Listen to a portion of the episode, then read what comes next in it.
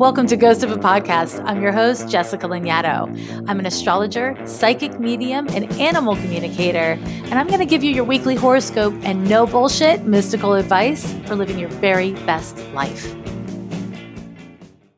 Today, I am thrilled to be joined by Leslie Mosier, who is the host of Diving the Diving In podcast, which you have to listen to, and momager of Doug the Pug. I just feel like it's really cool to be a momager in general of a it's, pug. It's a dream. I'm uh, I, I won't call myself it, but other people have called me the Kris Jenner of pugs. So I think that's a pretty cool thing. that is pretty, it is a pretty remarkable role to have in the world. I mean, there's just like how many Kris Jenners of pugs can there be? right. It's very niche. It's very niche. Um, and today we're going to check in and talk to Doug the pug. Yes. Are we? I'm not? so excited. I've, you know, personally been to psychics and done a lot of things in my inner work and spirituality. And, you know, Doug has come up a bit, but I've never gotten the chance to truly connect with him through um, someone like you. So I'm very eager to see what he says and the funny nuances that come up with our cats in the house and all of that. Oh, you have cats as well. yes. Okay, so let's let's just go in. So, will you say Doug's name and then the cats' names actually? Say Sure. everybody's name in the house. We've got Doug, Fiona, and Teddy. Okay, and what do you call Doug at home? Dougie or Bubs. Okay, hold on. And is he kind of like uh I wanted to say middle age, but that's not not in a human way. But is he like three, four years old? No, um, Doug, it turns 10 in May. Fiona is four. Okay, so it's funny because I was really fixated on Fiona, but I was trying to focus on Doug. We're gonna talk to Fiona first. Is that okay? Oh my gosh, yes. she's like kind of the um I mean, if if you're momager to Doug, Fiona's momager to all is how it feels. Like she feels like the boss. Does that make sense to you? yeah. Yeah. And what do you call her? Fuzzy. Okay.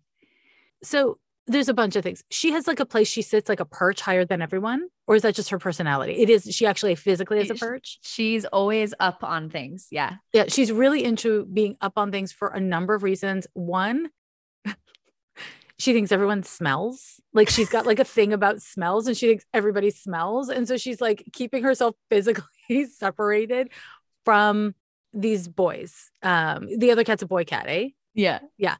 She literally likes to be above people, which I respect as a woman a lot. Like I think she's very charming. She is a person who wants to be seen as powerful and impressive. And she is um kind of easily exhausted by people. Like she just feels like all these people could learn things and then be better around her. I wouldn't say she's a very happy cat because she's not exactly happy. She's more like, you know, a very exhausted queen. Oh, you are nailing it on the head. of course, she came through first because she's Yeah. the queen of the household. She Um, the So she's kind of an exhausted queen, but she feels, you know, she feels happy to rule over her queendom and she gets fed really well. She's showing me that she's really chubby. Is that true? She's she's chubby, yeah. She- She, she well, loves- They, they have like chubby cheeks. That's their whole breed is like very like chubby roundness. Oh, so she's I love that. She's she's proud of her cool. chubbiness. I, I don't know if that's, you know, thanks to you always telling her how cute and, and chub, chubby her cheeks are, but she's showing it to me with like a sense of pride. The things that bother her, she's kind of happy to be bothered by, like the annoying peons upon the ground. Um, the other cat doesn't jump up high frequently. No, he he doesn't, but It's- he's always trying to chase her. He, okay, what's his name again? Teddy. And what do you actually call him? Tedison. There it is. Okay, good. Thank you. Hold on. He's a much more simple person. Like he's a much more simple person. He is very like a meat and potatoes kind of guy. You know what I mean? Mhm. He wants to play when he wants to play. He wants to snooze when he wants to snooze. He has no preference between the cat or the dog as like roommates or like siblings. I mean, sometimes both of them bug him, but like he's so simple. It's just like he gets over it really easily. Is he a snuggler? Oh yeah. he because he feels like he just loves to be in a crook. Uh, it's just like he likes to like pop into a corner, and when he does that, he's just like incredibly happy. I, I hesitate to say that Fiona is a low maintenance person because she's the opposite of a low maintenance person, but on a certain level, these cats are so low maintenance because they're very like self-possessed. They know their place in the family. They're very happy cats. Um, are you planning on having a human baby? Um, no. Okay, because Fiona's not into it. She doesn't like. Oh, cool. She doesn't want you to have any babies. She's not a fan of you having to bring in more dependents. Like she knows what that would be.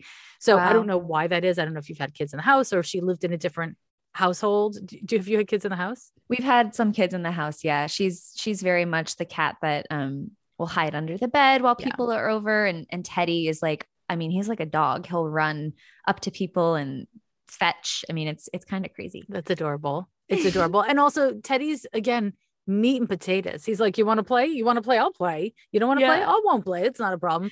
Whereas she's she doesn't like the unpredictability of a lot of people, and she doesn't feel like people understand how to engage with her. She's large and in charge, so she's thrilled if you never have a child. She's thrilled for it. Um, so congratulations, you have a cat. so, do you have any questions about the cats before we dug the pug you? I guess my one question would be if Fiona will ever, and I, I think based on what you connected with her, my, the answer would be no. But would Fiona ever be more tolerant of Teddy? Because No, they have moments. Nope. sorry. It's Sorry. just going to sorry. be. Sorry, I just like she has this very quick. You keep on going because maybe I'll get more of a question and then I'll give you more of an answer. She's been, because we just hit a year. Teddy's only a year old, and we just hit a year of him being in the house. And right around that year mark, I mean, almost to the day, we noticed that she was letting him lay near her and they'll like share a bed. But when it comes to walking around the house and walking around the corners, you know, Teddy's very young. He wants to play. And so there's a lot of hissing from her end and getting angry and being more skittish. And we obviously want her to be happy, but I think she is happy. So it's just this whole like, It's her personality. She's so it's a couple things. Okay, so she doesn't want to be on the same level as Teddy because she's not. So therefore, no is the really the answer. Um, but will it evolve over time that they have more of an understanding and that he's Mhm. kind of better suited to interacting with her? Yes, and also no, because Teddy's gonna Teddy, you know. yeah, yeah. Teddy's gonna Teddy. And so there's no, is that one of them now? Doug just kicked Oh. my leg. Okay. Doug's turn is next. Yeah. Um, she's not unhappy with Teddy there. She's not. Sometimes she really enjoys him, Aw. and sometimes she finds him to be a nuisance to be dealt with. annoying think- little brother. Yeah. Yeah. Or even more specifically, a subject to be managed and ruled. like it might become more familial and sibling oriented over time, but she really does enjoy feeling like she manages people. So she's she really does see him as as someone to be kept in line. Honestly, she feels that way with the two of you as well, with you and your husband as well. Um, Mhm. She just feels that everyone is a subject to be kept in line, and she feels happy to do the job. She feels well equipped to do the job. We named her well. We named her Princess Fiona, and she's she's elevated to a queen. Yes, So she has elevated herself to the queen. Luckily, not through murder, but it could have been with her Hmm. personality. yes. So, um, and we can come back to them, but let's check in with Doug and say his name and then what you actually call him again. Doug, Dougie, Bubs. Okay, there he is. Got him. Okay. Is there anything you want to ask him? There is some stuff I want to ask him. Does he miss the traveling? Because before COVID stuff, we traveled so much. And yeah, does he miss traveling? You know, he doesn't miss it. No, he enjoyed it so much. Uh, he enjoys people and he Yeah. got a lot of great attention when you traveled. So he really enjoyed it. There's parts of traveling he doesn't enjoy, though. Mhm.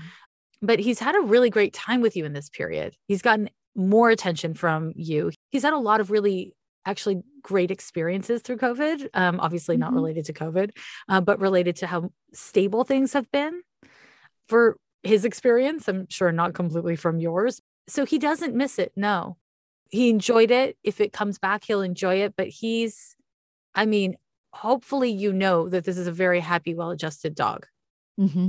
You know, dogs are a little more in the moment than humans. So, like, while they absolutely can miss people and things, even their experience of missing is often really different than what we identify as missing.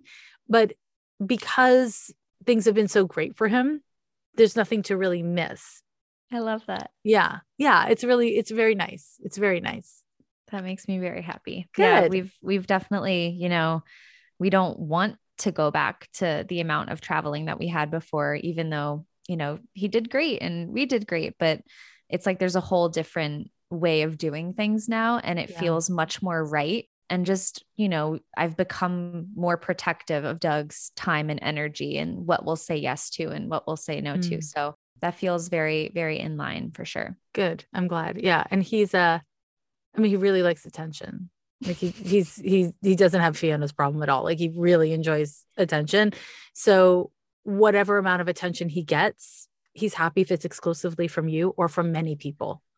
So for whatever that's worth. So I have a question that I think, um, well, I, I personally want to know, but also Doug's followers would want to know. What does Doug think about a pug sibling, a baby pug? Interesting. You must have asked him this before. Yeah. He- honestly, he's on the fence. He feels like it would make you happy. And so he's inclined to want to do it. Um, so you must have told him you wanted a, a baby pug and that you thought it'd be really cute. And you've probably shown him images in your, from your mind. You've probably shown him images of how fun it would be for him to play with a sibling pug. Um, yeah. he's perfectly happy. He is not missing anything. So, does he want a sibling? Not exactly. No, he does not. But he doesn't want me to say no to you because he wants to make you happy. And he understands that you believe that having another pug will make you happy. He doesn't know that that's true, but he understands that you believe it's true. So I don't know if that's accurate or not, but that's what he's saying. So, first of all, is that accurate?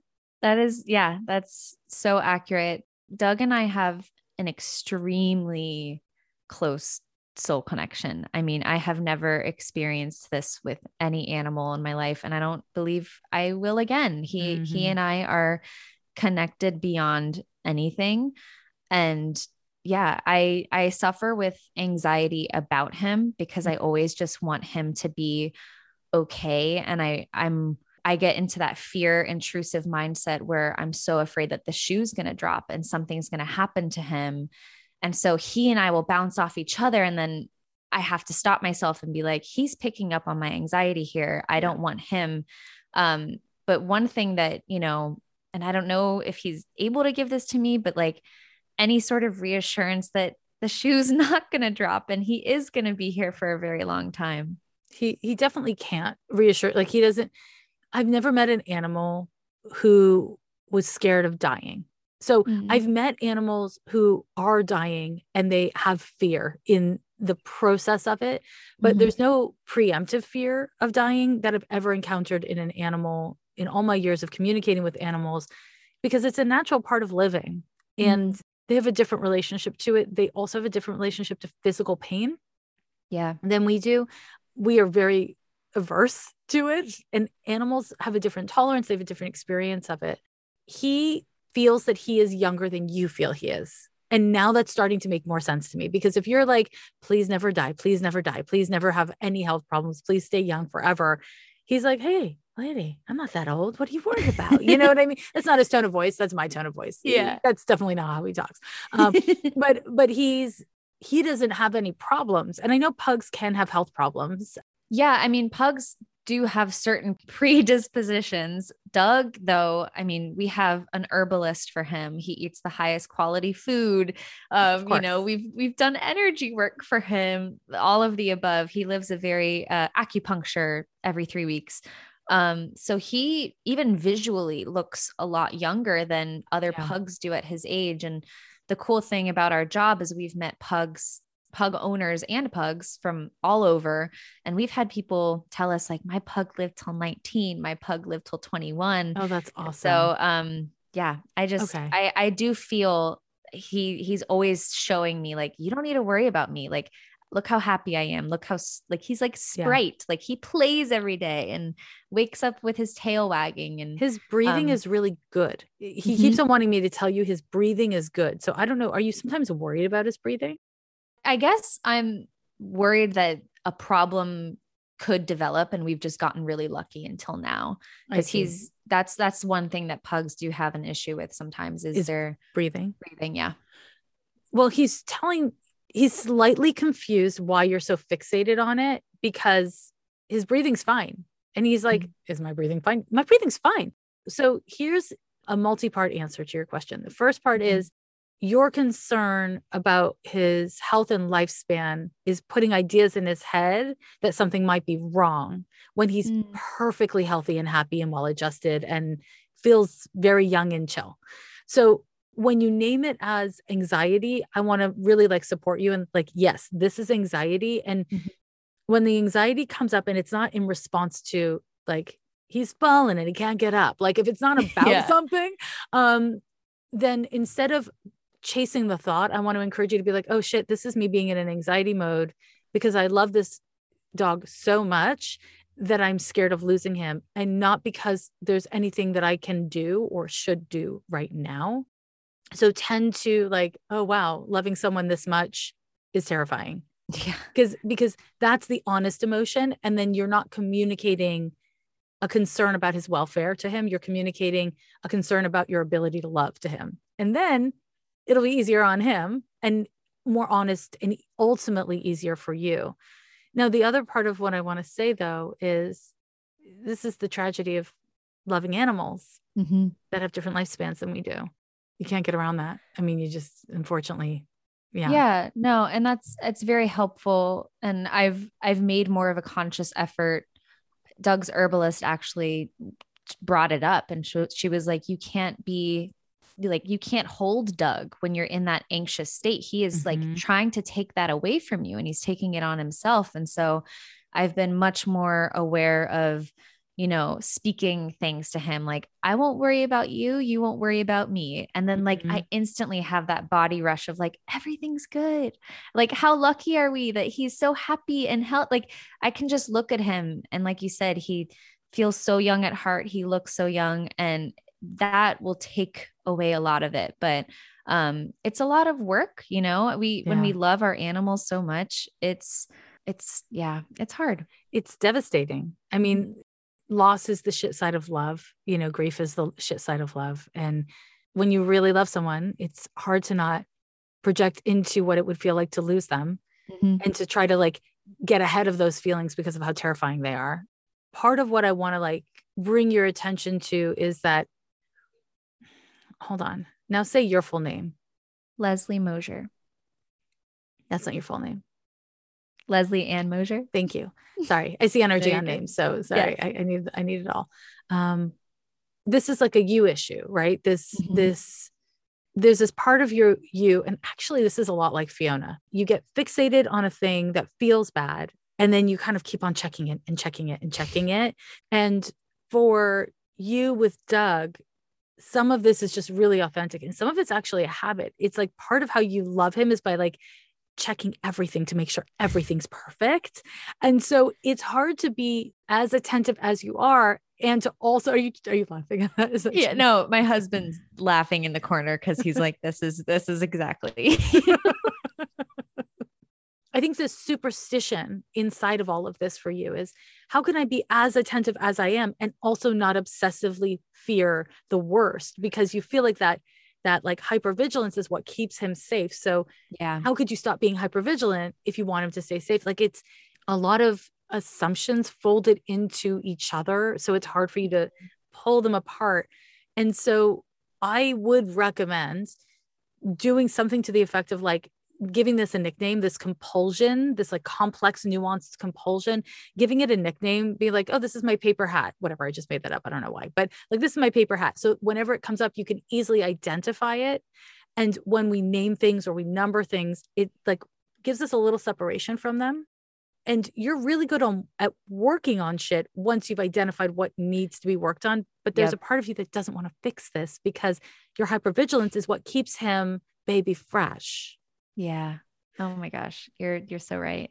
I think a lot of it stems from we had a traumatic experience and um, the ball kind of did drop with Doug and it everything is obviously fine now but I had given him this he was only like 3 years old a medication to help with some itching and he had an extremely rare allergic reaction and his platelet levels dropped life threateningly low and he had to be in the hospital for several nights and so oh. My brain is always like oh my god like we have to prevent something like that from happening again because yeah. it was truly the universe looking out for us my husband just so happened to bring him for some routine blood work and that's when these like spots popped up, which were the platelets. And so if we hadn't gotten that blood work, we would have taken a bit longer to figure it out. So I know that everything has our back, but I, I it is, is a trauma. It's PTSD. Like I am, yeah. I am working on it, but um, all of this is so reassuring and helpful. And let me throw something else into the mix of that, which is in your birth chart, because you did share your birth chart with me yeah. July 17th, 1992, 12:47 p.m. in Adak, Alaska. Okay. So in your birth chart, you've got a Saturn opposition to Mercury. And what this does is a lot of things, but relevant to this conversation, it gives you a hypervigilance. That's your nature. Platelet problem or not, this is your nature. You can be really uh, rigid in your thinking when you're scared and kind of return to things with an editorial mind. And so there's this way that you're looking at anything you love. Doug is like the, the topic of conversation right now because the love is so pure and, and the baby is so golden. But also, like, you know, this is kind of like a thing that extends beyond Doug for you, where you can look at it with an editorial mind of like, how can I make it better? How can I make it better? How can I make it better? Which is on a like more spiritual level, how can I be safe? How can I make me better? Yeah. And there's a, a, kind of function of this part of your nature, which is really healthy and makes your life so much better, actually, and, and mm-hmm. keeps things organized and together. And then there's a line, and it's so easy to cross it. And you spend a lot of time on the other side of the line, and it makes you miserable and can actually make things worse long term, right? Totally. And so, I think for you, another bit of advice I would give you, and, and we'll come back to Doug in a moment here, but when you have something that you tend to stress about, write out notes. And like you can write out like notes about like 30 points of things that are important and that need managing, and then pick three, and then pick three. And each day you can focus on three, not four, not 17, three. It's about narrowing your focus to what's constructive and productive. Because, for instance, with Doug, there are so many things that you do that are constructive and productive, and worrying about his health in between those things is not one of them because you've already done the things. Mm-hmm. So, in organizing your thinking that way, it's not going to make your feelings change in the short term, but over time it will because you'll have a reliable internal container that you can work with, which is basically what you do for everyone else. Just mm-hmm. do it for yourself. yeah. I love that. Cool. Okay, good. So, do you have other questions for Doug? Um, is there a favorite memory that comes up for him? That's interesting. So I'll, I'll preface this with I've rarely had dogs share memories with me. Um, people ask me about dog memories a lot because uh, I think a lot of times because they adopt dogs and they're like, well, what happened before? Oh, yeah, yeah. Um, animals are often very zen. But hold on. That said, let me see if he gives me something. Do you put him in outfits? Yeah. Um, and do you put him in hats? Sometimes. Okay. It's weird. Dogs either fucking hate or love clothes. He seems to like them. Mm-hmm and he especially likes the way people react to him in clothes. Is there like a a little soft hat that you've given him or that he's worn? Definitely. Yeah. Okay. And was it for a sh- like a photo shoot or like a whole day of outfits or a day where he got tons of attention and care?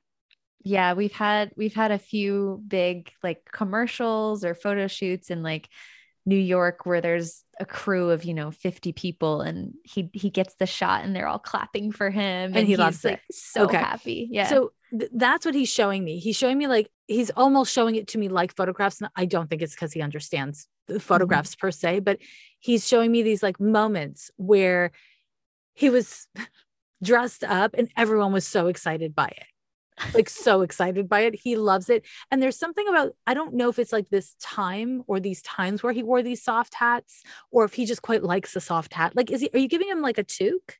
You know what a toque is? You're from Alaska. Yeah. Yeah. Beanies. It's a there's, beanie. Yeah. It's a beanie. Yeah, yeah. yeah. Is that what you have him wear? Uh huh. He, he keeps on showing me this. It's a blue beanie. I, I don't know if it's the right color, but he keeps on showing me this little beanie and he just loves that was like a great memory for him whenever he wears that beanie. So it could just be because you happen to put the beanie on him in these special occasions where everyone's like, you're the queen of the castle. Hold on. Is he very particular about going for walks to pee? Mm-hmm. He has a really, certain things just feel dirty to him and he's not interested in doing them. Um, he's very particular about going for walks and peeing.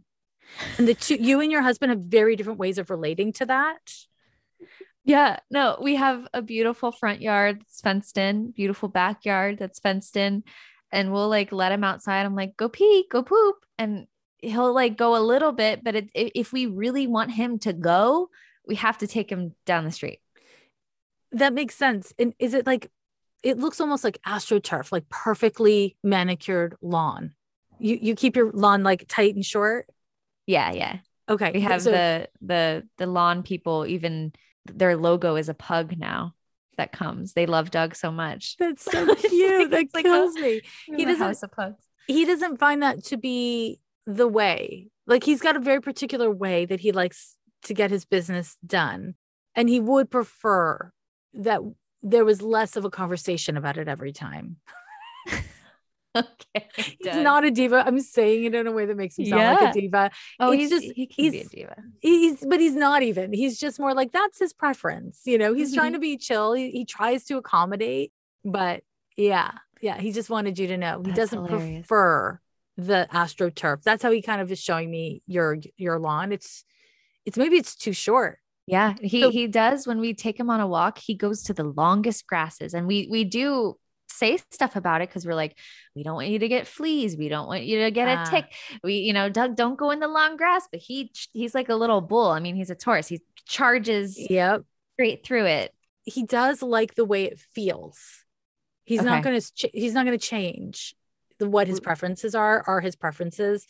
He grew tries- up to like peeing in monkey grass in our apartments complex. And it's like that long monkey grass. So Ah. I wonder we could plant some of that for him and let some grass grow. and see how that goes. I would Yeah. because he's he's trying to be he tries to be accommodating. He's not like uh, miserable or whatever, but he just knows what he likes. Mhm. And I don't think he prefers the way it feels to walk on the grass when it's so short because it's a little sharper. Yeah. Again, it sounds like he's a diva, but he's really not. He's just sharing his preferences because this is one of the few things that he struggles with with the two of you. Like it's like a conversation all the time when he feels like, why is this a conversation? But so this is like why he's bringing it up. It's the literally the only thing, not his food, not his water. He likes the clothes. He like he he likes everything but the pee time. He doesn't even like talking about poop though. He's like a little dainty in that way. yeah, way. yeah, he is. Yeah. for sure. It's remarkable. I've never met a dog like this before, but he he's talking to me about peeing and not pooping. 'Cause he doesn't- Dougie. That's cute. What else So- do you want to know? I just thought of one thing. So, about a year ago, we started the Doug the Pug Foundation, and it helps children with childhood cancer and other life threatening illnesses. And it's been probably the most rewarding thing that we've gotten to do with hmm. Doug's stardom, fame, cele- you know, following. Pre COVID, we would get to bring him to the children's hospitals and it was kind of like an out of body experience watching him interact with these kids who really needed this love. And I mean, it just showed us how beyond special he is. Mm. And now it's a little different because, you know, we have to do more events that aren't hospital based, but, you know, he's still able to raise all this money and like doing these incredible things. I guess I just wanted to know if he he realizes the impact that he's been able to have Mm. on people. People always ask us like does he know he's famous? Like does he know not even that he's famous cuz I I think he knows that he loves the attention, but does he know that he's like changed people's lives? It's interesting. He definitely doesn't frame it that way. Um, he loved going to the hospital. He loved it. He loved he he like he would get on the kids, eh? Yeah. Yeah. He keeps on showing me that he would get on them and he knew they were sick and Yeah. he knew he was helping them. Um, so he really did like it. It was a little exhausting for him, but it Mhm. was like worth it. He was into it. He knows he's loved. and he knows that he has like all the love he could ever want and he knows that you feel loved because of him and not just from him mm-hmm. so he's aware of all of those things but he's not I don't think he has a context for like internet fame or you know what I mean. Like he doesn't have a context for that. Um, maybe That's a lot awesome. of a lot of explaining to do. Um, yeah. but he's he can't he has nothing to compare to. He just feels like, oh, this is like a happy dog life. You know, yeah. he doesn't realize That's like he has best. an exceptional dog life. It's interesting. He does miss going to the hospital. He did not tell me that he missed traveling, but he does miss lying on sick kids. Aww. And that's what the way he shows it to me. Like he just shows me he like kind of lies on their their bodies, like he touches them. Yeah. And that was really important to him because he he could feel them being helped. He understands why it's not happening, but mm-hmm. he he hopes it happens again. Um Same. hold on. Is he a prancer?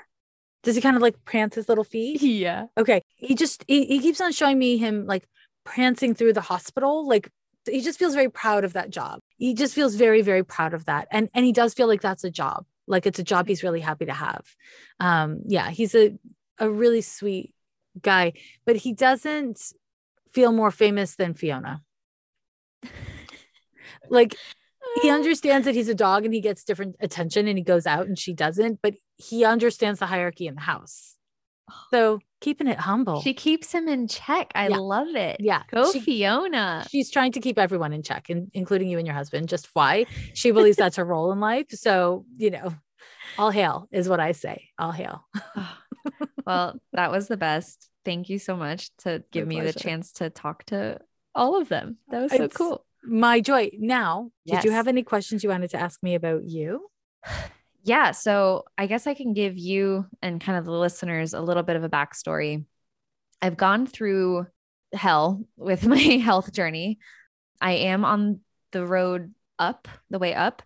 I've suffered from from endometriosis for the past like seven, eight years. I'm and so thank you. I had my excision surgery, which was a huge day, like big, big surgery on January 17th of this past year. So I'm three months officially post op.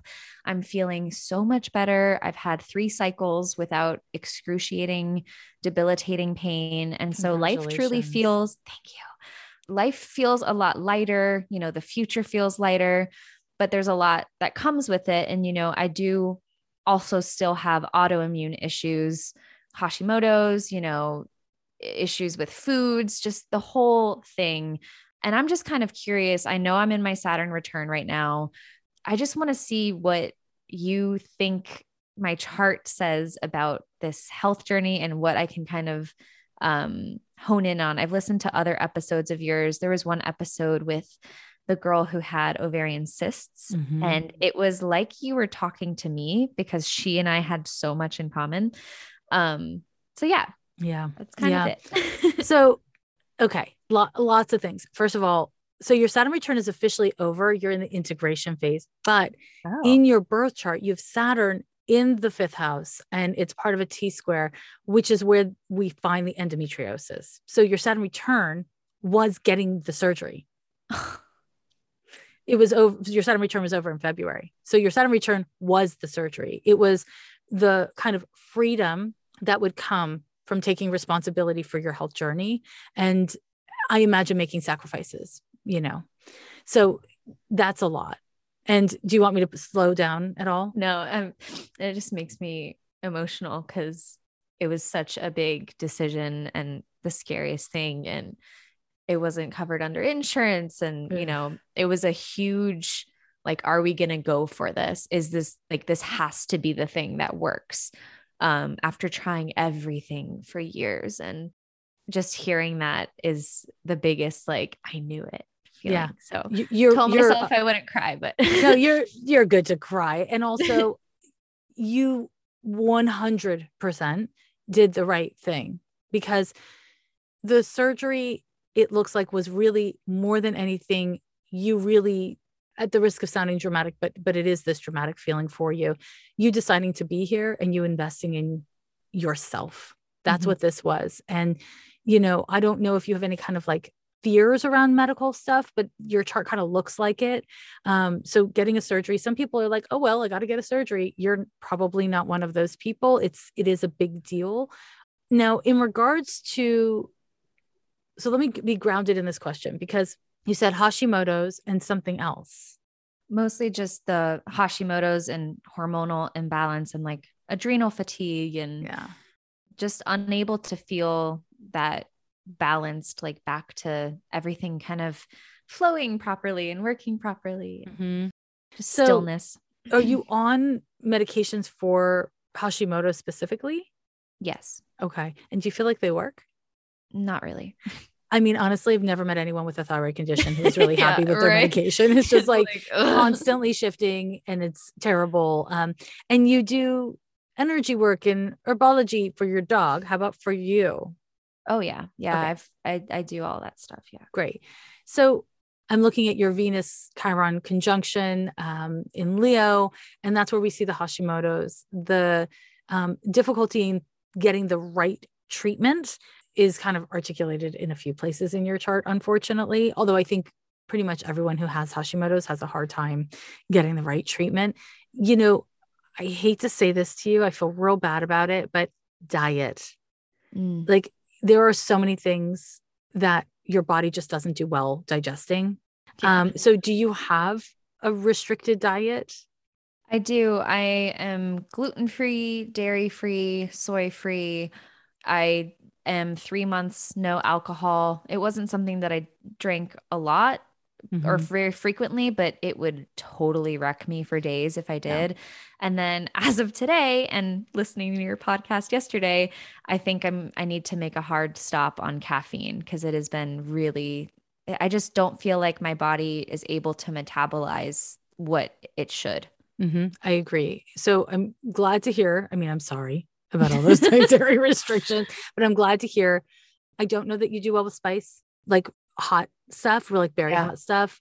But yeah, chocolate, caffeine, alcohol, enemies. They're your enemies, unfortunately. Chocolate. I know. Ah. So ignore that as much as you like. You know what I mean? Like, I don't want to encourage you to be rigid with yourself because that'll create its own problems.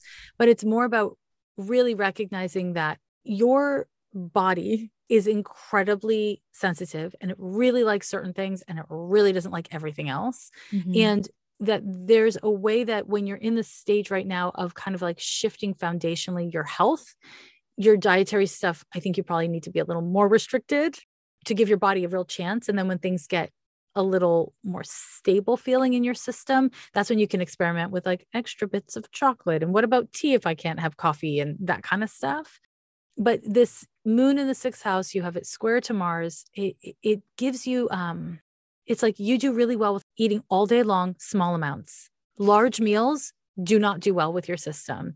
And this kind of destabilizes you and this obviously i'm not a fucking doctor. Hopefully this agrees with what doctors say to you right? I have to say that just i know it's obvious but i have to say it. But you know it looks like what happens is when your digestive stuff is off everything gets a little worse with with your immune stuff. Mm-hmm. And it's going to be a whole new world for you now that you have hopefully handled the endometriosis. Like life is going to be a whole new thing but your system is just incredibly sensitive and you get thrown off. It doesn't just throw off your physical health it kind of looks like it hurts your feelings. Like when your body doesn't work the way you want it to it makes you emo um, and you're a cancer so you're entitled you know but Yeah. it's still really it's still really rough. Also recovering your adrenals is slow slow work. It's such slow work. And i would say of all the things you have going on that's the one to prioritize right now. I don't know if that's what you are prioritizing. The reason why i say this is partially because i do see kind of like you have an acidic body type and you are like a stressy person which is weird because you're also really good at relaxing and being a hedonist. Yeah. But but when you're not stressing and relaxing, you're a stressy person. Like it's just Yeah. like it's either or it looks like for you. And so the thing about the symptoms of adrenal fatigue and the symptoms of Hashimoto's are hard to parse out from each other. I don't know if you've Mhm. noticed that as well. Yeah, for sure. Yeah. And so dealing with the adrenal stuff, I think will help clarify what your thyroid needs. Whereas if you focus on the Hashimoto's, it, it's going to be a little bit harder to, again, parse it out. And I think a lot of times doctors, you know, like conventional doctors are really happy to deal with Hashimoto's and not so happy to deal with adrenal fatigue stuff. Mhm. Um, and so it just makes it like, you know, kind of you're on your own, which is really frustrating. But this is where you're at. Now, say your full name one more time for me. Leslie Ann Mosier. Are you still recovering from the surgery? Yeah. Yeah. It, that's what it feels like when I look at you energetically. It's almost like you haven't integrated. It's like you took this part of your body and you put it outside of you because it was painful on a lot of levels. It was painful. And then the surgery was so invasive. And if you're still doing energy work, if you're still working with the healer, or if you just do like basic five minute long meditation in bed before you go to sleep, I would practice like talking to your body and touching your body and being like, "Hey buddy, we're in this together. Mm-hmm. Let's l- l- let's let's get to know each other again. Like let's Yeah. let's be friends." Because that already helps. Like when I look at you energetically that already just like it it already helps. Like you're very good with energy work. You're good at trusting your intuition once you give yourself permission to trust your intuition. You're just weird with giving yourself permission Yeah. yeah your inner dad is kind of a dick but when when he like gets on board you're all you're good you're good. Right. so i do see that that will help. And also again not a doctor. Do you like work with vagus nerve. Do you do like nervous system work? Work with your vagus nerve at all? I could do more of it. So our next door neighbor is actually does like brain work. And she like I remember one time she let me borrow like a vagus nerve tool that you like it yeah does this whole thing. So I can make I- that more of a priority. I would encourage you to. And there's like YouTube and like all this kind of stuff. I mean, there's so many really simple, free things you can do. I would play with all of them and pick whatever feels the most sustainable because it's better for you to do it more frequently than for you to do the perfect thing rarely. Okay. You know what I mean? And I can Yeah. see you get quite perfectionistic. So, Yeah. you know, it's it's the consistency. Hold on. And do you want to you said you don't want to birth human babies. Is that correct? Um, at this time, I don't. My husband and I are not really wanting to. You're you're not there at this time. Yeah, I I'm not a hundred percent closed off to it, but in no way is that something that I desire currently. Great. I just want to take a moment to validate that. Uh, Yes, please. I you're need cancer. all the in- yeah, yeah. You're a cancer. And so lots of people will say, You're a cancer, you'll be a great mom. Also, your Mhm. personality. People meet you, they're like, Oh my God, do you have 50 children? Like you got the personality of somebody who'd be a great caretaker, Mhm. nurturer. Yeah, but I don't see that you want to be a parent. There's none of the markers that I look for in your chart for wanting to be a parent. And so it's not just about procreation, although that too. It's about parenting. If you felt like, yeah, I don't, I don't want to be a mom. Uh, I want to validate. Yeah, I see that you felt that, and also I don't see it changing. It might, but I don't see it. I keep waiting for it to come. You know, I'm at the age where all of our friends are starting to have kids, and I I love their kid. I babysat our friend's baby yesterday, and he was he's the cutest baby ever. Like I should be like, you know, if I wanted it, my ovaries would be like, you Yeah. want a baby, like you know, go have a baby. But I've I've felt guilt about that. I've Huh. you know, there's it's I don't know. I do feel like Rob and I would be great parents, but I also don't feel like it would be fair to have a child just because that's what we should do. And so we take it very seriously. And I'm proud of us as a couple for having the conversations that we do and asking ourselves, okay, but do we want to be parents? Like, I'm not trying to think about what's going to happen when we're really old, who's going to take care of us. You know, it's like, Yeah. no, do we want a child? And I just like, I just want more pug. yeah yeah I, I do see that honestly you know there's nothing in your chart that suggests that you would be happier with human babies honestly also the ways that your relationship thrives from what i'm seeing in your birth chart some of them would go away if you had kids some meaningful ways would go away if you had kids because kids are constant compromise constant negotiation of responsibility Wow. and um you guys do good you guys do good with that stuff Yeah. but it's because you're meeting as two independent people and it's harder to maintain when you have babies uh, yeah. this is a great choice as far as i'm concerned i don't imagine Thank that this you. is going to change for you and if it does you can cross that bridge. But I am personally of the mind that loving children, working with children, being the best aunt or babysitter or whatever has nothing to do with being a parent. Some people mm-hmm. are amazing parents and they hate children, you know? Yeah, and some sure. people love children and they just don't want to parent.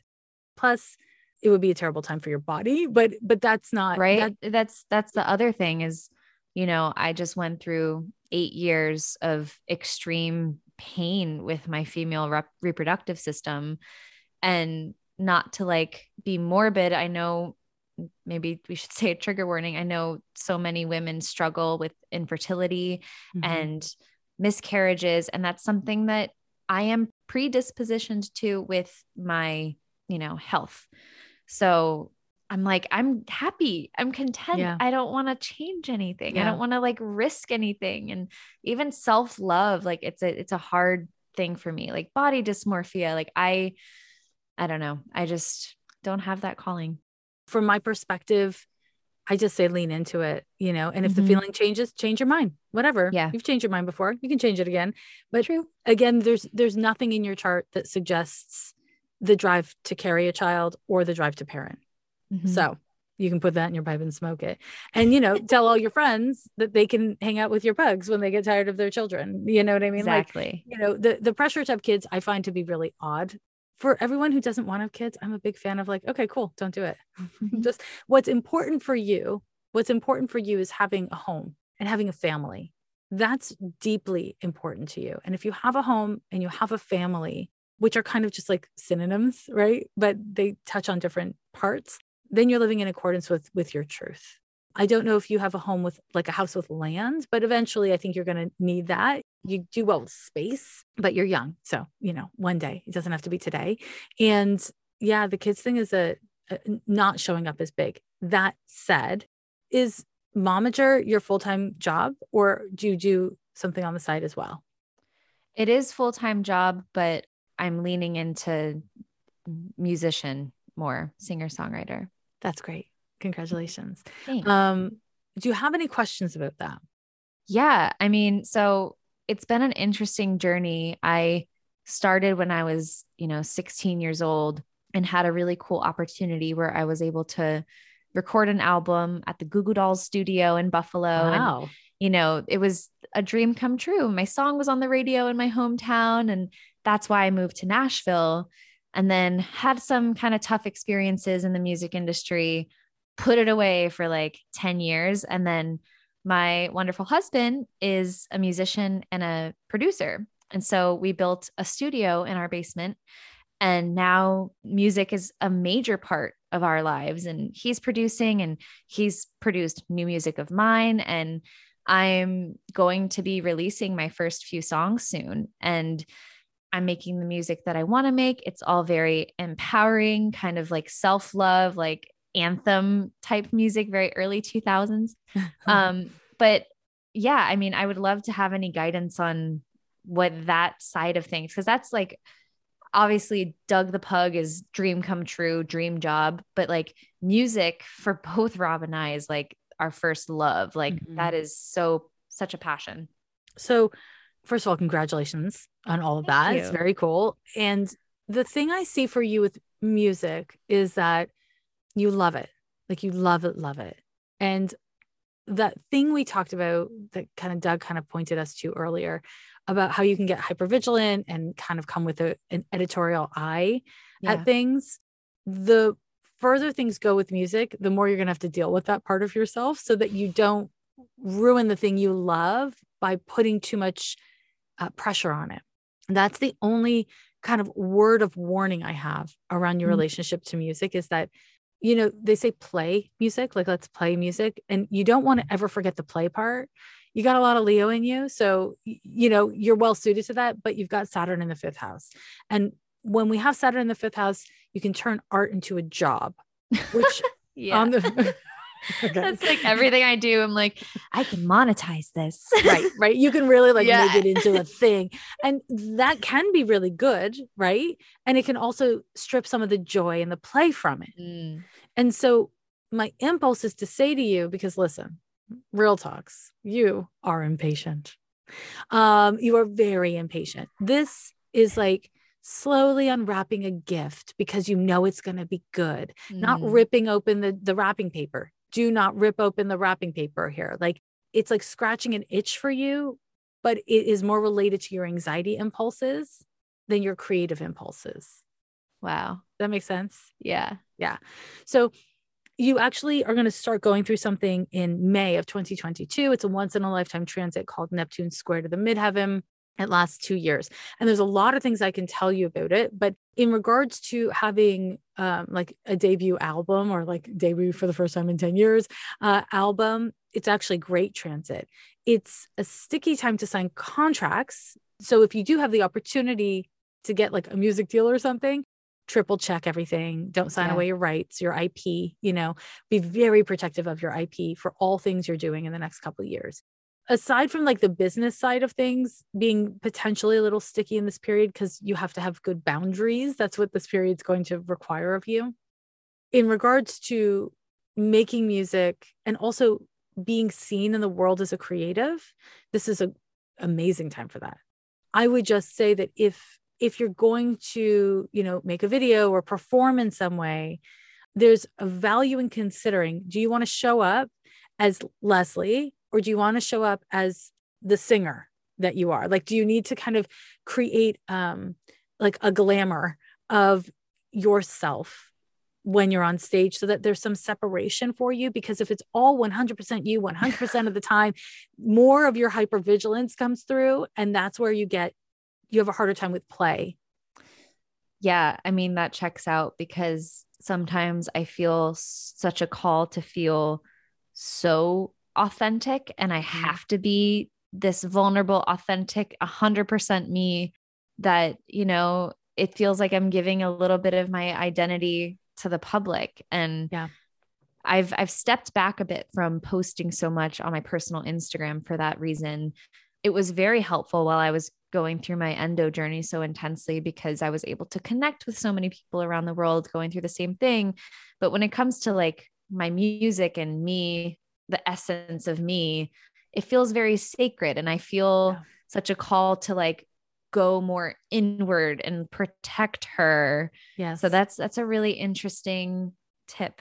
You know, I have this thing it's like I have stupid nicknames that I make for things in my head. And I used to suggest this to my artist clients all the time, or I've suggested this to many artist clients, but I have this kind of concept of action slacks. Like as an artist, when you put yourself in the world, to put on your action slacks, to put on like some sort of glamour, some sort of thing that reminds your body that you are performing. It's not just, you're not performing your authentic self. Mm. Your performance comes from your authentic self. And it is healthy to have some separation and to have that be, again, glamored because I'm talking about Neptune. So it's really all about glamour so that you you are giving yourself kind of wiggle room around how you share that authentic offering. Does that make sense? The difference? It's yeah. something for you to play with. And I am tend to be of the mind that if you have this idea that like you don't really wear skirts, but whenever you perform, you do, or like you don't wear hats, but whenever you perform, you do, kind of like Doug and the the beanie. Yeah. Having this thing that feels like a reminder to you that you don't have to bare your soul in order to do this thing you love. And I honestly think this is like a common thing for people online, like this idea that you have to like self disclose compulsively all the time. So yeah. much pressure to do that.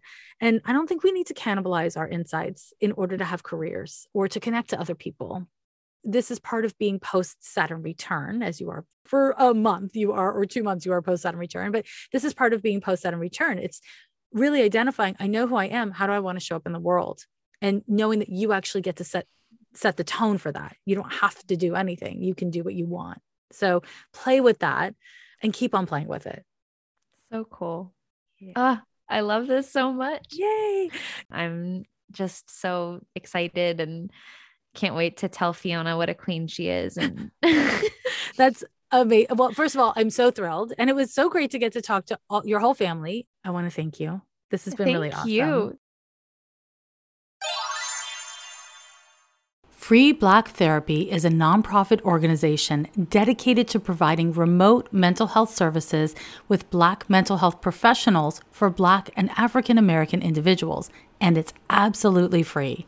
Visit freeblacktherapy.org to find a therapist or donate today.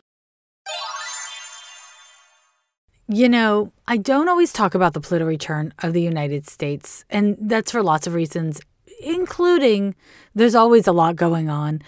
But when we go through a transit, either, you know, in this situation, I'm talking about the nation of the United States is going through a transit, but also this holds true for when you as an individual are going through a transit by something like Neptune or Pluto, where it lasts around two years.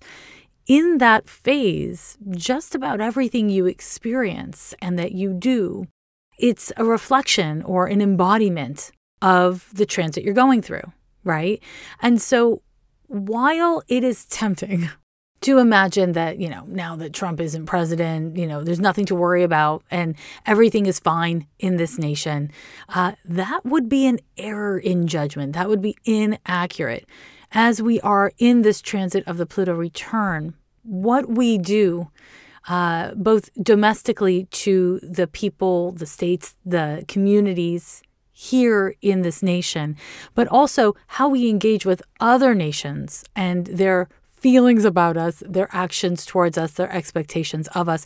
All of these things are the embodiment and articulation of the Pluto return.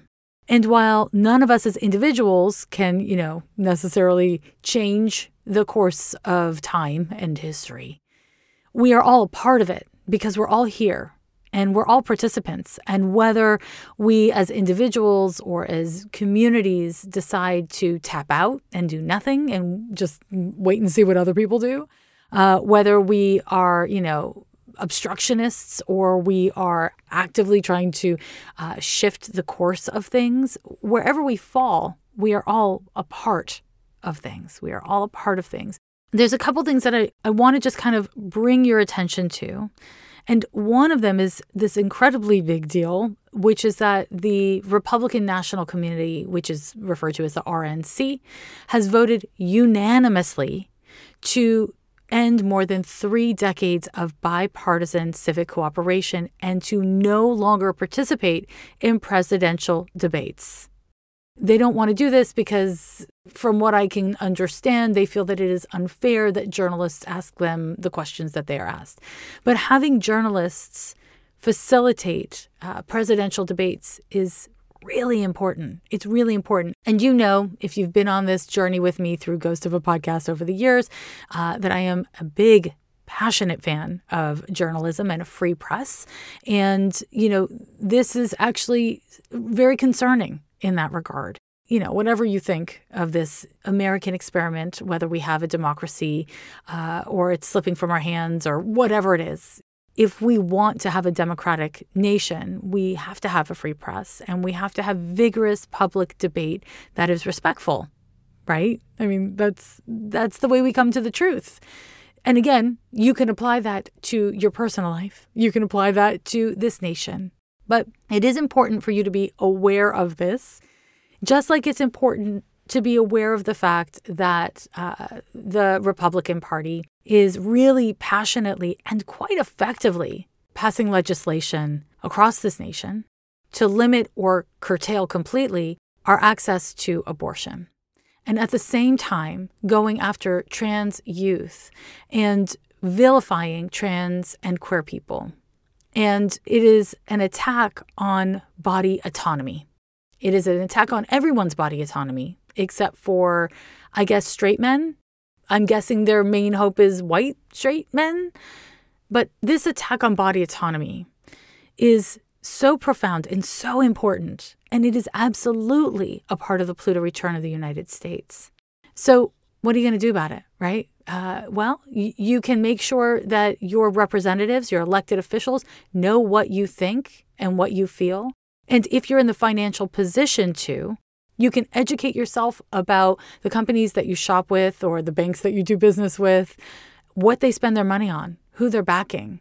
And if there's an alternative that is more ethical and more aligned with your values, put your money there. It is really important that we participate with intention in the world around us. And it is healthy and wise to be outraged about these things. But if we get blocked and stopped up at outrage, then essentially we're aligning with the perpetrators, right? We want to take our outrage and our upset and our demoralization and allow ourselves to experience it until we're ready for action and then find a way to be activated. Find something you can do, big or small. Do something if you can. A meaningful part of that is actually also being educated. You know, hopefully, I an astrologer on an astrology podcast. I'm not uh, breaking news to you because this, my friends, is not a news podcast. You know, if any of the things I've said is brand new information, I invite you to become more interested in the world around you and to find sources that are interesting enough, engaging enough for you to actually listen to them. Because to be a spiritual person means caring about others. Which brings us to one more very important thing I want to touch on before we get into this week's horoscope, and it's pandemic fatigue.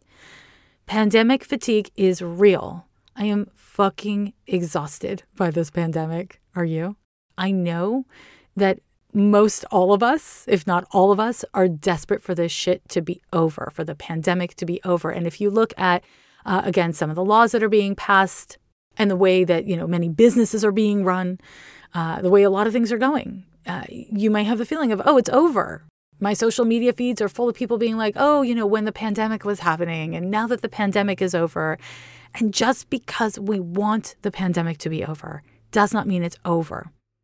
COVID 19 is not endemic yet, it's still a pandemic. And you may have the personal freedom to, I don't know, not wear a mask on a plane or on a public bus to go and get your hair cut and do it maskless. You, you absolutely, in most places, have the personal freedoms to do that, but it doesn't make it right. It doesn't make it right. Because listen, we talk about ableism, right? We talk about ableism here on Ghost of a Podcast. We talk about it in the world because we are caring people. Caring for people who are medically sensitive for any reason, for any reason, is such a simple thing to do in your actions. And when all you do is think about it, talk about it like a post about it, it ends up being making you ableist, right? So if you go to a bar and you're, I don't know, 26 years old and everyone in the bar is in their 20s and no one's wearing a mask and it feels fine, right? It feels fine. Everybody there seems healthy. Let's say nobody there has any immune compromised issues. Everybody's healthy. Everybody's consenting to uh, being maskless indoors in an environment. Okay, fine. Let's say that's the case every single one of those people step out of the bar and into the world. And because it's an airborne pandemic, all the people they come in contact with are not able to consent to whether or not they're exposed if you persist in walking around without a mask on, right? Whether we're talking about really young children, elderly folks, unvaccinated folks, whether we're talking about people who are struggling with cancer or Lyme's disease or any number of things it takes so little. It takes so little to wear a mask. I mean, listen, do I like my mask knee? No. Do I find masks to be sometimes claustrophobic and always uncomfortable? Yes. it's a pain in the ass, but it is such a small action. It's such a small step to take to actively care for other people, to make sure that others are safe, and in particular, people who are vulnerable medically, people who are essential workers who deal with more exposure you know, than anyone else because they're working with the public all the damn time, wear a mask around them. You know, it's it's such a small thing, but it is really the ethical thing to do. Just because you can do a thing doesn't make it right. And I want to invite you, if this makes you feel defensive or angry, which, if I'm being honest, whenever I talk about wearing masks on the podcast, I get angry messages from people, which blows my mind. But if it makes you angry, if it makes you defensive, I invite you to actually just like look into that. Like, what is that about? Because, worst case scenario, it's silly and unnecessary to wear a mask, right? But the best case scenario and the most likely scenario is that you are protecting the lives of people who need you to be considerate. Do your best to not be ableist. investigate the ways in which you may be ableist, and understand that wearing a mask indoors in public spaces is such a small step towards protecting people in your community. It's such a small thing to do. So, you know, maybe maybe put that mask back on. All right. Okay. Let us get into your horoscope. And this week, we are the final week of April. We're looking at uh, the transits from April 24th through the 30th of 2022. And uh, yeah, there's a lot to say. There's a lot to say. Spoiler alert, it all culminates in an eclipse on the 30th.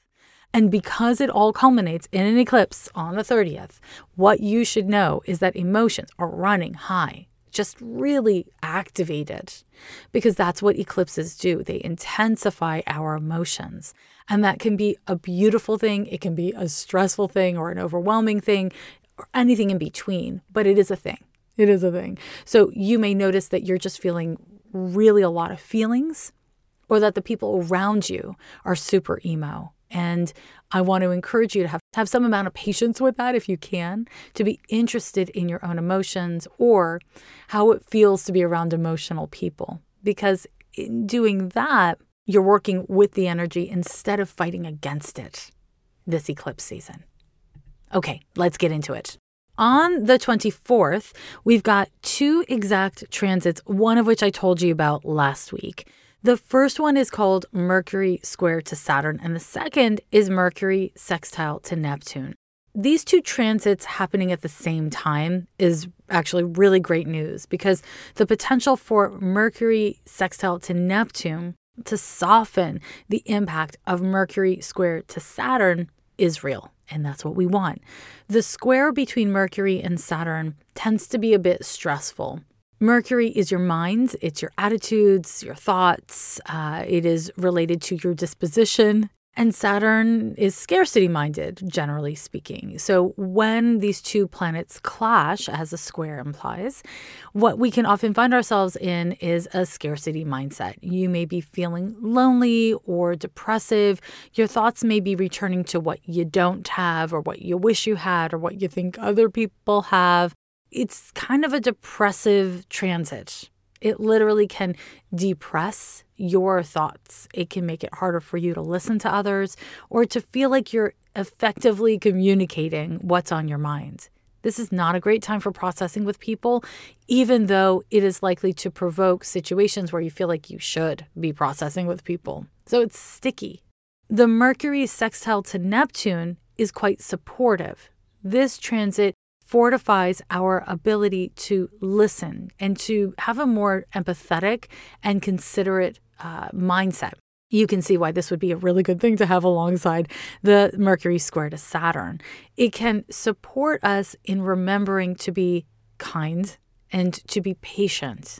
When Saturn can put us in a frame of mind where we feel like, well, I need to take care of myself because I'm feeling shitty right? So it can put us in a selfish frame of mind because scarcity mindsets tend to lead towards selfish conduct, right?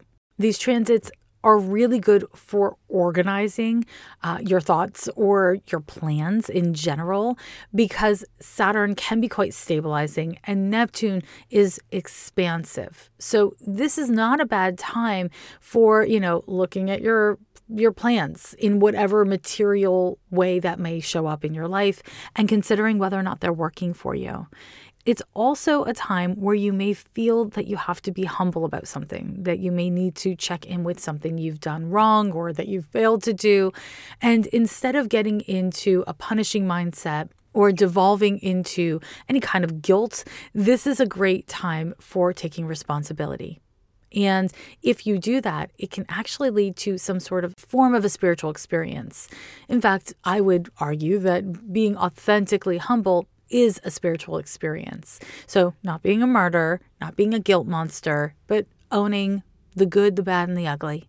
You know, that can be deeply spiritual and grounding. So, Simply watch out for negative or scarcity based thinking. And if you find that you can't get out of those kinds of loops, just know that this isn't a great time for making decisions or having important conversations. If you're feeling lonely, it will likely pass. But again, I want to encourage you to be willing to investigate how your attitudes, your actions, your, you know, the way you're communicating, whether or not you're listening to others is playing a role in your current state because whenever we go through transits, we have the opportunity to make use of the energy and not just, you know, suffer through it and trying to try to survive. So that's a good thing to think about this Mercury square to Saturn slash sextile to Neptune. Now, on the 26th, we have two things going on. One is another Mercury transit. We got a lot of Mercury happening this week. Mercury will be forming an exact sextile to Jupiter. This again is an excellent transit to have coincide with the Mercury square to Saturn because it is really expansive. It empowers us to see the big picture.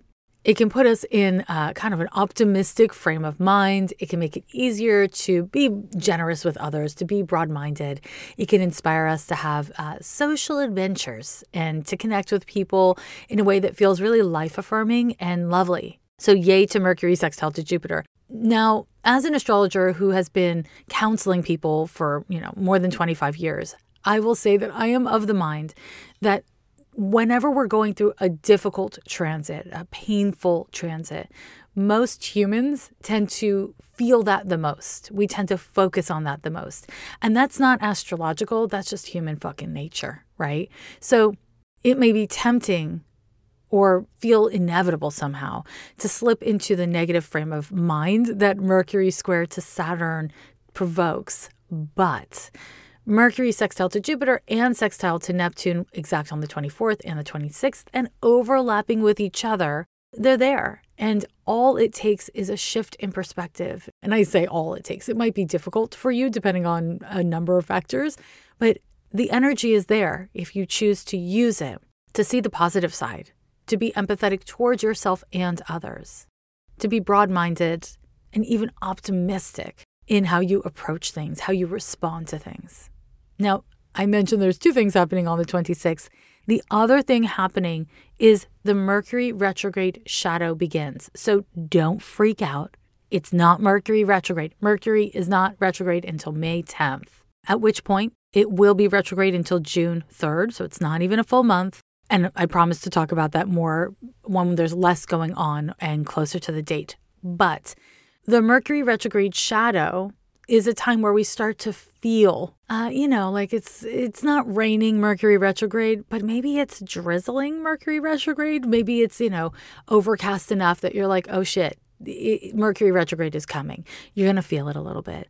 And so, this is the time to tighten up your plans. Don't wait until the Mercury retrograde if you can organize your life in such a way that major decisions or travel plans don't need to happen during that Mercury retrograde phase, May 10th through June 3rd, great. You know, you got enough. You got enough time to do it.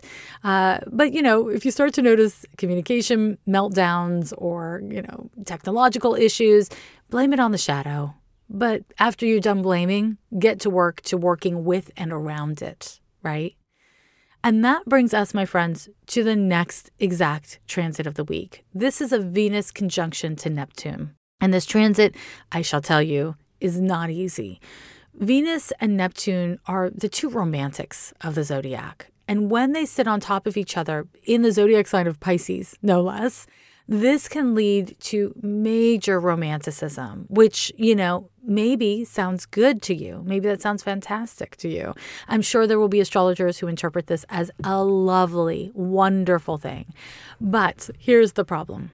Neither Neptune nor Venus are known for having healthy boundaries. In fact, both planets tend to want to see the positive side even when there's lots of evidence that it's not even there. On and around the 27th, it's important to not place others on a pedestal, to not idealize situations and people. This is a terrible time for spending large amounts of money on impractical things. Just a terrible time. And I mention it because Venus will often try to buy happy, to get pretty things, to make the ugly feelings we're having kind of go away or, or be put out of focus. And Neptune can compel us to feel like, yeah, it'll be fine. Everything will be fine. So, yeah, be careful with your finances this week and certainly on and around the 27th. Venus conjunction to Neptune can be a transit that coincides with great romantic potential. And if you experience that, yay, you lean into it. However, don't assume that anything that happens on and around this date is real. And I'm not saying assume it's not real. I'm definitely not saying that.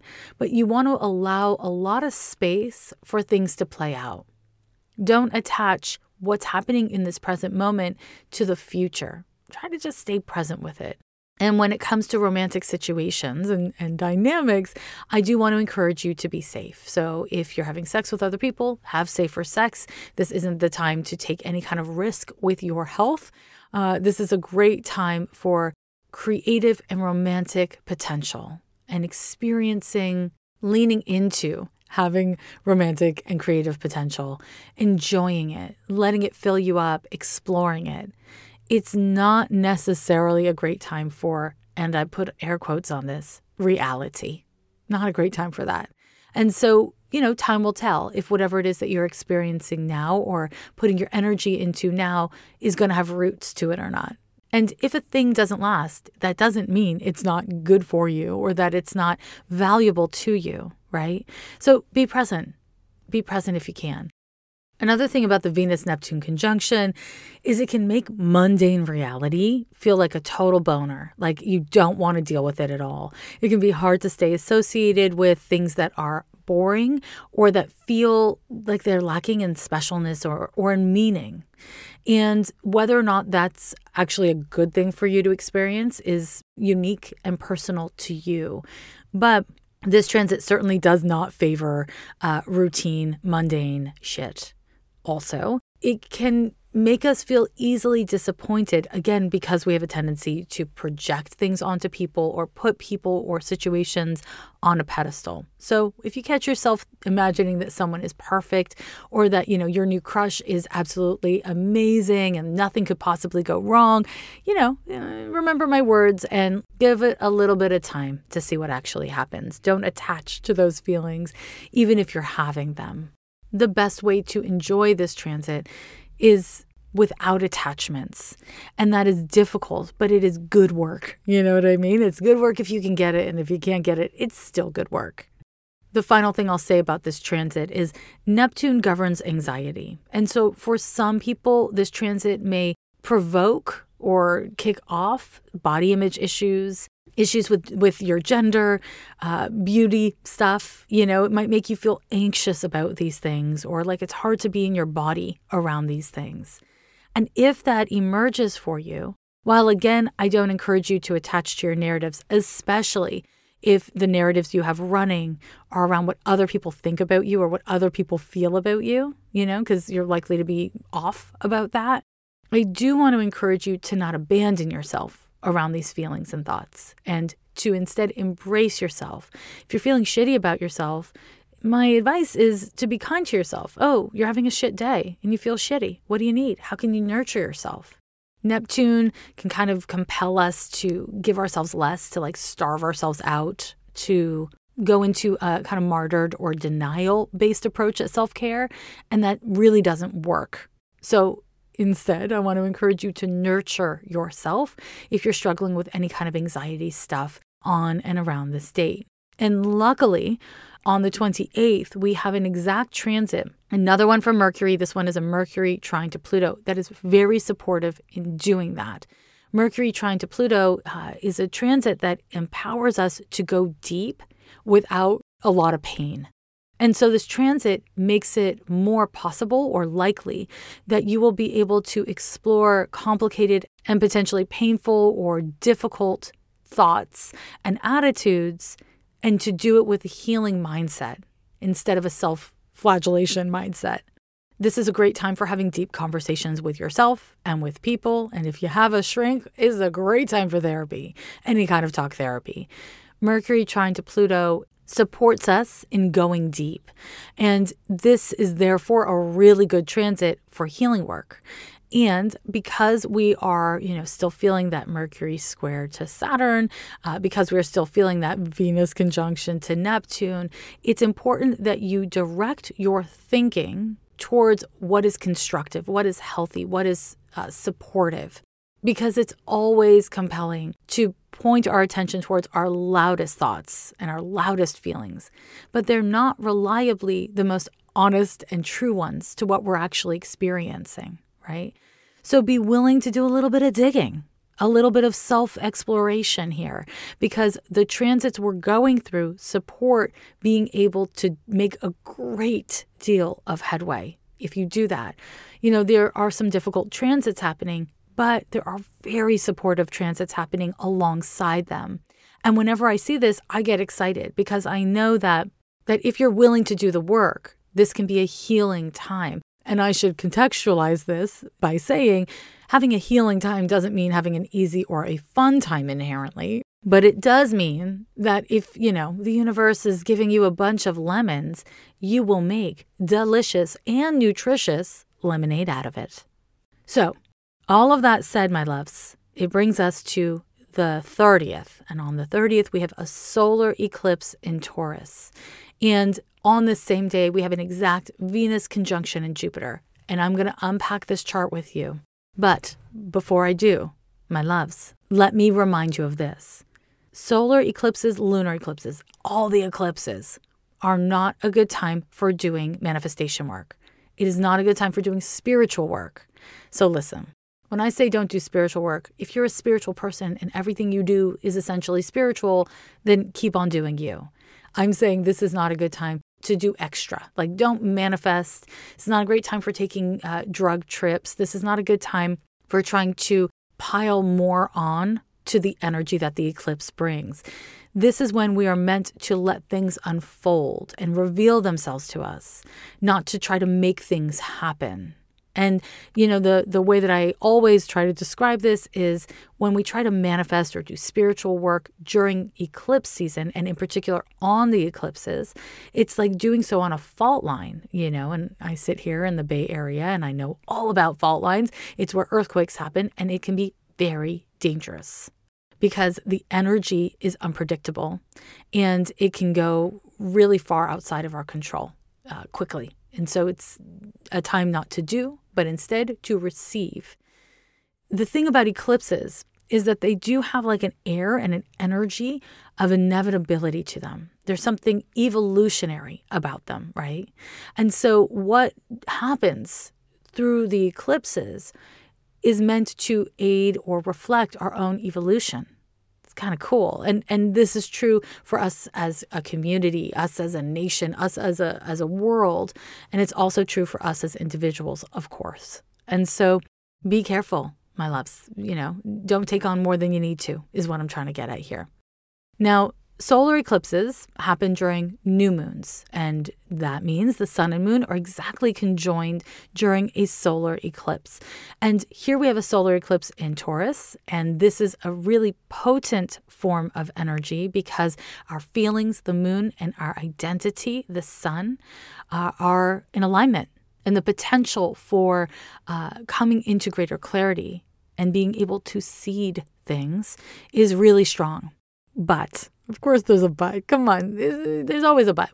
But with this solar eclipse, we have a Uranus conjunction to the sun and moon. So the Uranus is at 14 degrees and the sun and moon are at 10 degrees.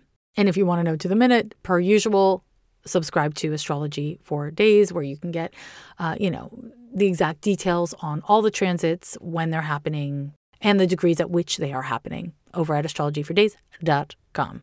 Okay, so having Uranus conjoin the sun and moon creates this unpredictability to this eclipse. Taurus doesn't like unpredictability. It's a sense based, fixed earth sign. It likes stability and some measure of predictability and beauty and diplomacy, right? And Uranus says, fuck all of that. Let's run. And so this transit comes to us with a wild card, and this wild card is Uranus. This may mean that something emerges within you, something emerges in your life that better aligns you with, with what is authentic and gives you greater freedom or puts some sort of spotlight on where you will achieve more freedom or how you can uh, be more authentic beautiful, right? It can also utterly destabilize you and make you feel like something came out of left field and it totally threw you for a loop and you don't know what to do. Now, again, it's an eclipse, so don't do anything. Instead, try to stay present. Acknowledge your feelings, be present for whatever it is that's happening now. And part of being present is being cognizant of our past and centered around what we do or don't know about our future the Uranus conjunction to this eclipse is going to bring about the unpredictable. In addition to that, Uranus is related to our nervous system, so it may make you feel a little anxious. Uh, again, this this kind of like uh, restlessness that Uranus is known for is actually reiterated in a couple places in this chart. Uranus is not about the status quo. Uranus is individualistic and all about kind of like going its own way. It can be associated with humanitarian efforts, but it's also associated with individualism, which, as we know, can be quite toxic. And so this transit may kind of bring up a situation or feelings or some sort of revelation that is really freeing or it may bring you around a corner and land you in some place that you really weren't planning on being. And you kind of got to roll with it one way or another. Now, in this chart, we have a Mars in Pisces sextile to all those Taurus placements, right? And in fact, it's worth mentioning that including the North Node, we've got four planets in Taurus. We've also got four planets in Pisces. So it's very empathetic, very loving energy on the positive. On the negative, these are energies that incline us to want to say, everything is fine, everything's going to be fine, nothing is bad. And that can get us into trouble. The Mars sextile to the solar eclipse and to Uranus is fortifying and strengthening. It empowers us to take action if action is needed. It can be really good for uh, sex or for moving forward with your goals, but on a deeper, more emotional level, because again, this is an eclipse, it is strengthening and it can really help to fortify you. So if you're experiencing classic Mars energies, aka anger, passion, ambition, horniness, um, all of these things, again, I want to encourage you to explore those emotions, be interested in those emotions, because if they are coming up during an eclipse, uh, yeah, there's a reason for it and is one worth exploring. One way or another, this eclipse is likely to bring about some sort of turning point. And that turning point may be really subtle and very personal and internal for you, or it may be something kind of major that happens in your life. Whatever it is, Remember that Taurus is a sign that is associated with our value systems. So make sure that the ways that you're choosing to behave, uh, the ways that you're talking to yourself, or you're treating other people, your actions and attitudes in general reflect your values. This is a very Venusian solar eclipse, right? Because we've got this Venus Jupiter conjunction with Neptune involved, and Venus is the ruling planet to the zodiac sign of Taurus.